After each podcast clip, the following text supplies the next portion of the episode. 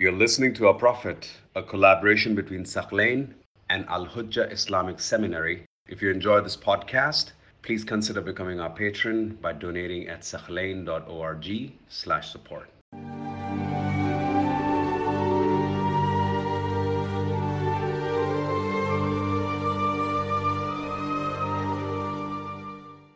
Previously, we started, alaykum assalam, we started to examine the events of year six of the Hijrah. So we continue to examine some more events that happened during this year before we arrive at the very important event of Hudaybiyah. It has been reported that in the month of Ramadan, the month of Rahmah and Mercy, year six of the Hijrah, the Prophet ﷺ dispatched Zayd ibn al-Haritha to a woman by the name of Umm Qirfa. Her name was Fatima, daughter of Rabi'a al-Fazari, but her title was Umm Qirfa. So she came from this tribe, the Fazara tribe.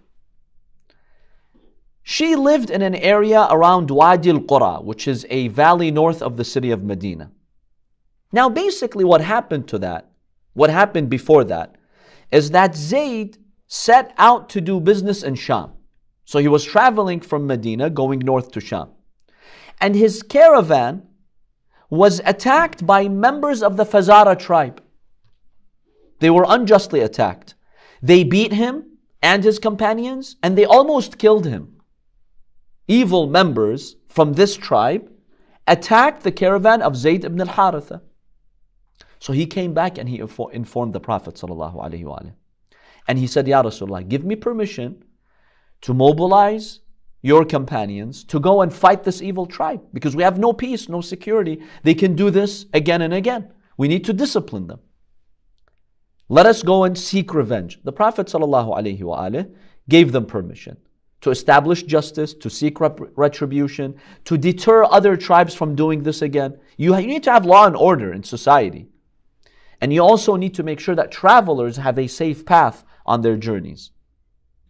So Zayd ibn al-Haritha, according to these reports, he managed to seize that village where Umm Qirfa lived. They surrounded that tribe and they arrested Umm Qirfa. She was the queen and the leader of that tribe in that village. She was also a poet, as these references state, and she had mobilized people against the Prophet. ﷺ. And in fact, some reports indicate she had prepared a caravan to go and kill the Prophet. ﷺ. So, according to these reports, she was an evil lady. There are also some reports that initially she was a Muslim, but after Uhud, she became an apostate. She left the religion of Islam. Some reports also claim that. Now, she had a big family that supported her to the point where 50 swords hung in her house, belonging to 50 men, all of them mahram to her, related to her. So you can see what type of family she had to support her. Then something, up, up until this point, we don't have an issue, right? You have this vicious tribe who tried to kill these Muslims, confiscate their belongings. There is no safety and security. She mobilized people against the Prophet. Okay, they deserve to be stopped. But then, how they were stopped is disturbing. This is during Ramadan. This is in the month of Ramadan. Exactly. The month of mercy, the month of compassion. So we must, we must address this event because I've seen online there are people, atheists, who will use this to attack the Prophet. Some people have even lost their faith because of such reported incidents.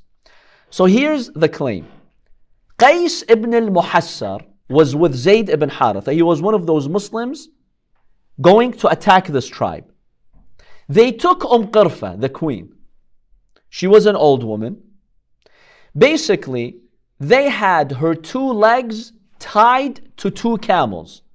So one leg, salamu alaikum. So one leg tied to this camel, the other leg tied to the other camel, and then you know using a technique like like scared the camels so they run in opposite directions. And basically, when these camels moved away from one another, she was cut in half and ripped apart. As-Sira al-Halabiyya mentions this event. Tabaqat ibn Sa'ad mentions this event.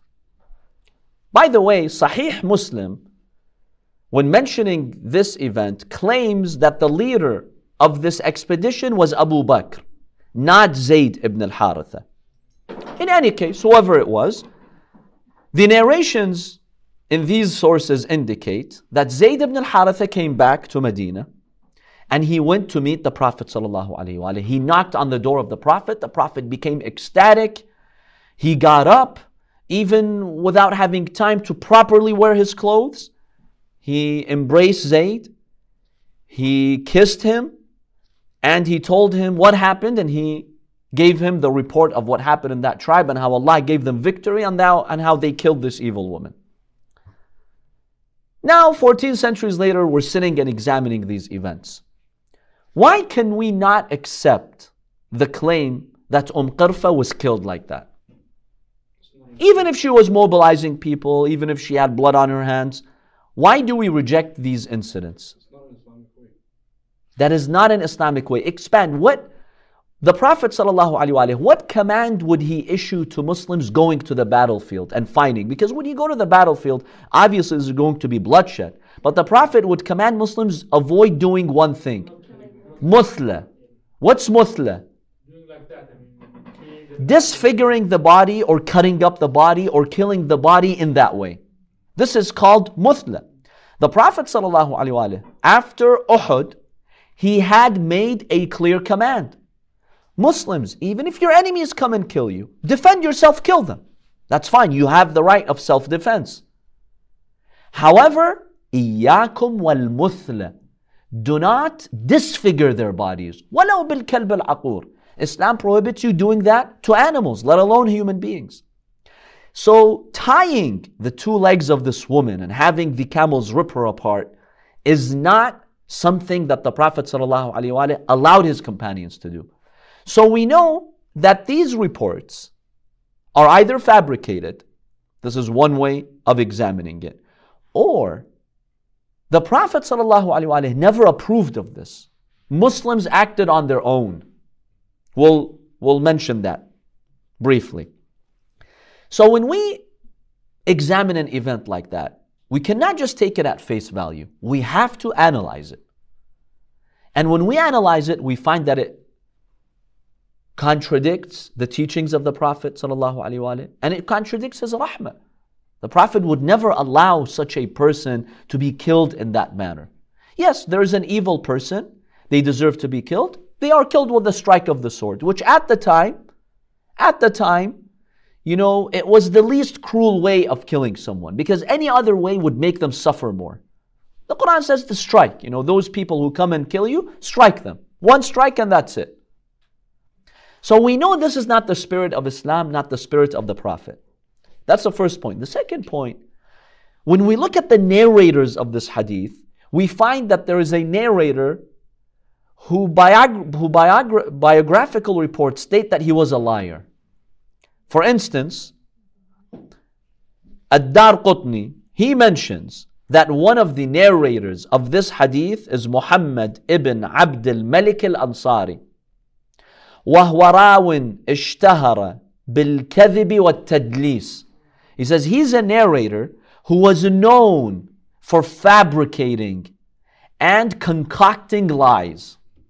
So why should I believe a story that gives you a disturbing image of how a woman was killed and the Prophet approved because when Zayd went to see the Prophet, the Prophet got up and kissed him and embraced him. Why should I believe this report when a liar is narrating it?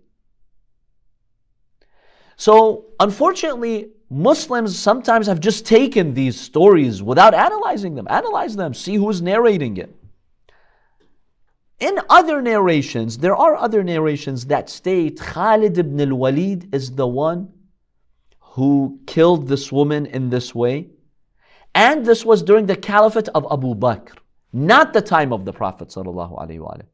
Now, most Sunnis have not accepted these hadiths. In any case, these are, uh, you know, some reports. So even if this happened, possibly it happened during the caliphate of Abu Bakr, and Khalid was known for his evil tactics.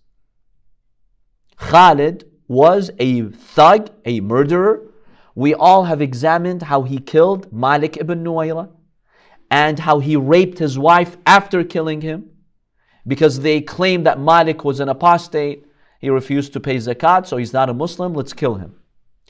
Khalid would do something like that. Zayd ibn al-Haritha, mm, not really. Zayd is, was the adopted son of the Prophet. He knows the akhlaq of the Prophet. So we dismiss that Zayd would do that. If someone did it, maybe someone like Khalid, and the Prophet had rejected that.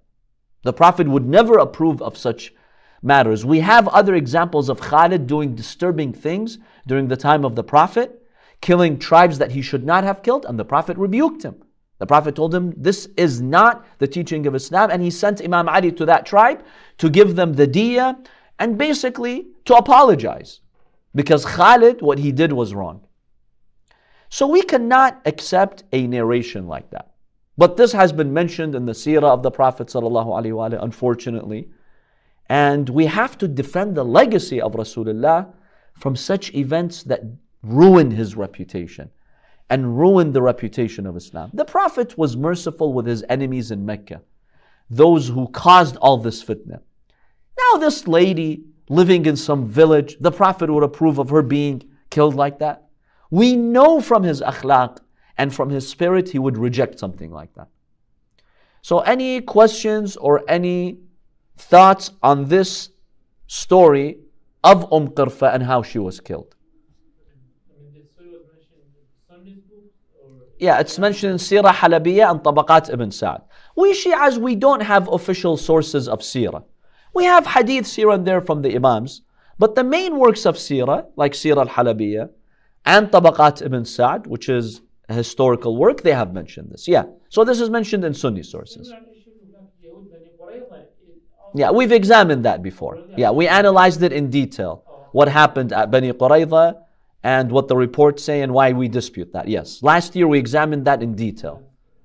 So this is not mentioned by any of the Imams of Ahlul Bayt for it to have any weight. It's mentioned by these historical sources, and we've, you know, proven why this is a fabricated incident. What about the idea of uh, approving uh, an attack during Ramadan? That's another um, question here. Ramadan is the sacred month of Allah subhanahu wa ta'ala. It's the month of fasting. So would the Prophet allow them to go and attack that village in the month of Ramadan? One could say the following. One could say that if she really was preparing a caravan to come to Medina to kill the Prophet and kill Muslims, you have an imminent danger and threat. So even if it's the month of Ramadan, the Prophet allowed them to go to stop them. Because had they not stopped them, they would have arrived Medina and caused, you know, massive deaths. One could defend it in that way. I mean, that can have a reasonable justification. But for her to be killed that way, there is no reasonable justification. The, the Prophet would not approve of something like that. And we don't see in his seerah that he would approve of such killing. She deserves this death penalty, administer it to her the normal way that they would do. To tie her to two camels and rip her apart, that's not something that the Prophet would approve. This is muthla. This is ripping her part into pieces. That the Prophet specifically prohibited Muslims from doing that. But if you go and look it up, there's there's YouTube videos on Umm Qirfa and the way she was killed, and they it's graphic, like they show you a cartoon um, rendering of how she was ripped apart, and they say, "Look, this is the Prophet of Islam," and it's in your own works. It's not like some Orientalist came up with the story. It's in Sirah Halabiyah, it's in Tabaqat ibn Sa'ad. So we have to condemn these reports. Not everything in Muslim books is, is accurate. These were fabrications. And my analysis of why you could you could ask why would such narrations be fabricated? One reason is that Banu Umayyah, they would kill their opponents in very cruel ways. Zayd al-Shahid, right? Zayd, the son of Al-Imam Zayn al-Abidin alayhi salam. You know how he was killed? When he was buried, he, he, he was buried in a river, like um, on the bottom of a river. So no one would come and excavate his body, exhume his body. So he had willed that when I am killed in that battle, he died as a shaheed, go to a river and go to the bottom of the river, bury me there under. One of those who was present in that burial, he was a spy for the Umayyads. So he discovered the location of the body. He informed the Bani Umayyah that Zayd is buried here. They came to that river, they dug up his body from the grave. Then they took him to Kufa and they crucified his body after he was dead, mind you. They crucified his body for four years. Four years his body was hanging like that at the entrance of a square. Four years. Let him go after four years. What did they do after four years? They burned his body into ashes. These were the Bani Umayyah. And we all know what they did to Imam Hussein and his companions. So the Bani Umayyah, they killed their opponents in a cruel way. By fabricating such stories, they would justify it. Yeah, Rasulullah did the same thing to Umm Qarfa. He had her ripped apart, and she was an opponent, and we're the caliphs. So our opponents, we kill them the same way.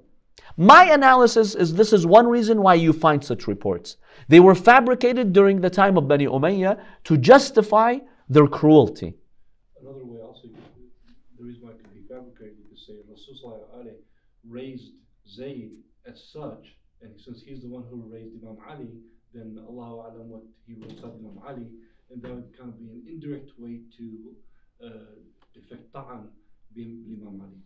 Possibly, yes. You know, the Prophet ﷺ raised Imam Ali and he also raised his adopted son Zayd. And Zayd, according to these reports, was the leader of this expedition. So you're questioning the character of not only the Prophet, but those whom he raised as well. So there could be many, many motives behind fabricating such stories. Another motive, by the way, which is not far fetched, we do have that in our history. There were people who fabricated these stories not because of bad intentions, not to justify any violence, but to spice things up. They were called qassasin, storytellers.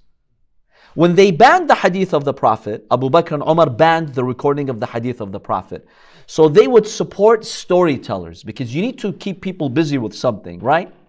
Now, if you tell a story, how do you gain the interest of your audience? Spice things up. So let's say she was killed in a normal way, right? Assuming that she was killed. Then, in order for you to make it dramatic, and gain the interest of your listeners, you describe this cruel way of her being killed. Because when you do that, it will be the talk of the town. Oh, did you hear the story of Umm Qarfa being ripped apart like that? So the storytellers, sometimes that was their motive. They would fabricate in order to gain a bigger following.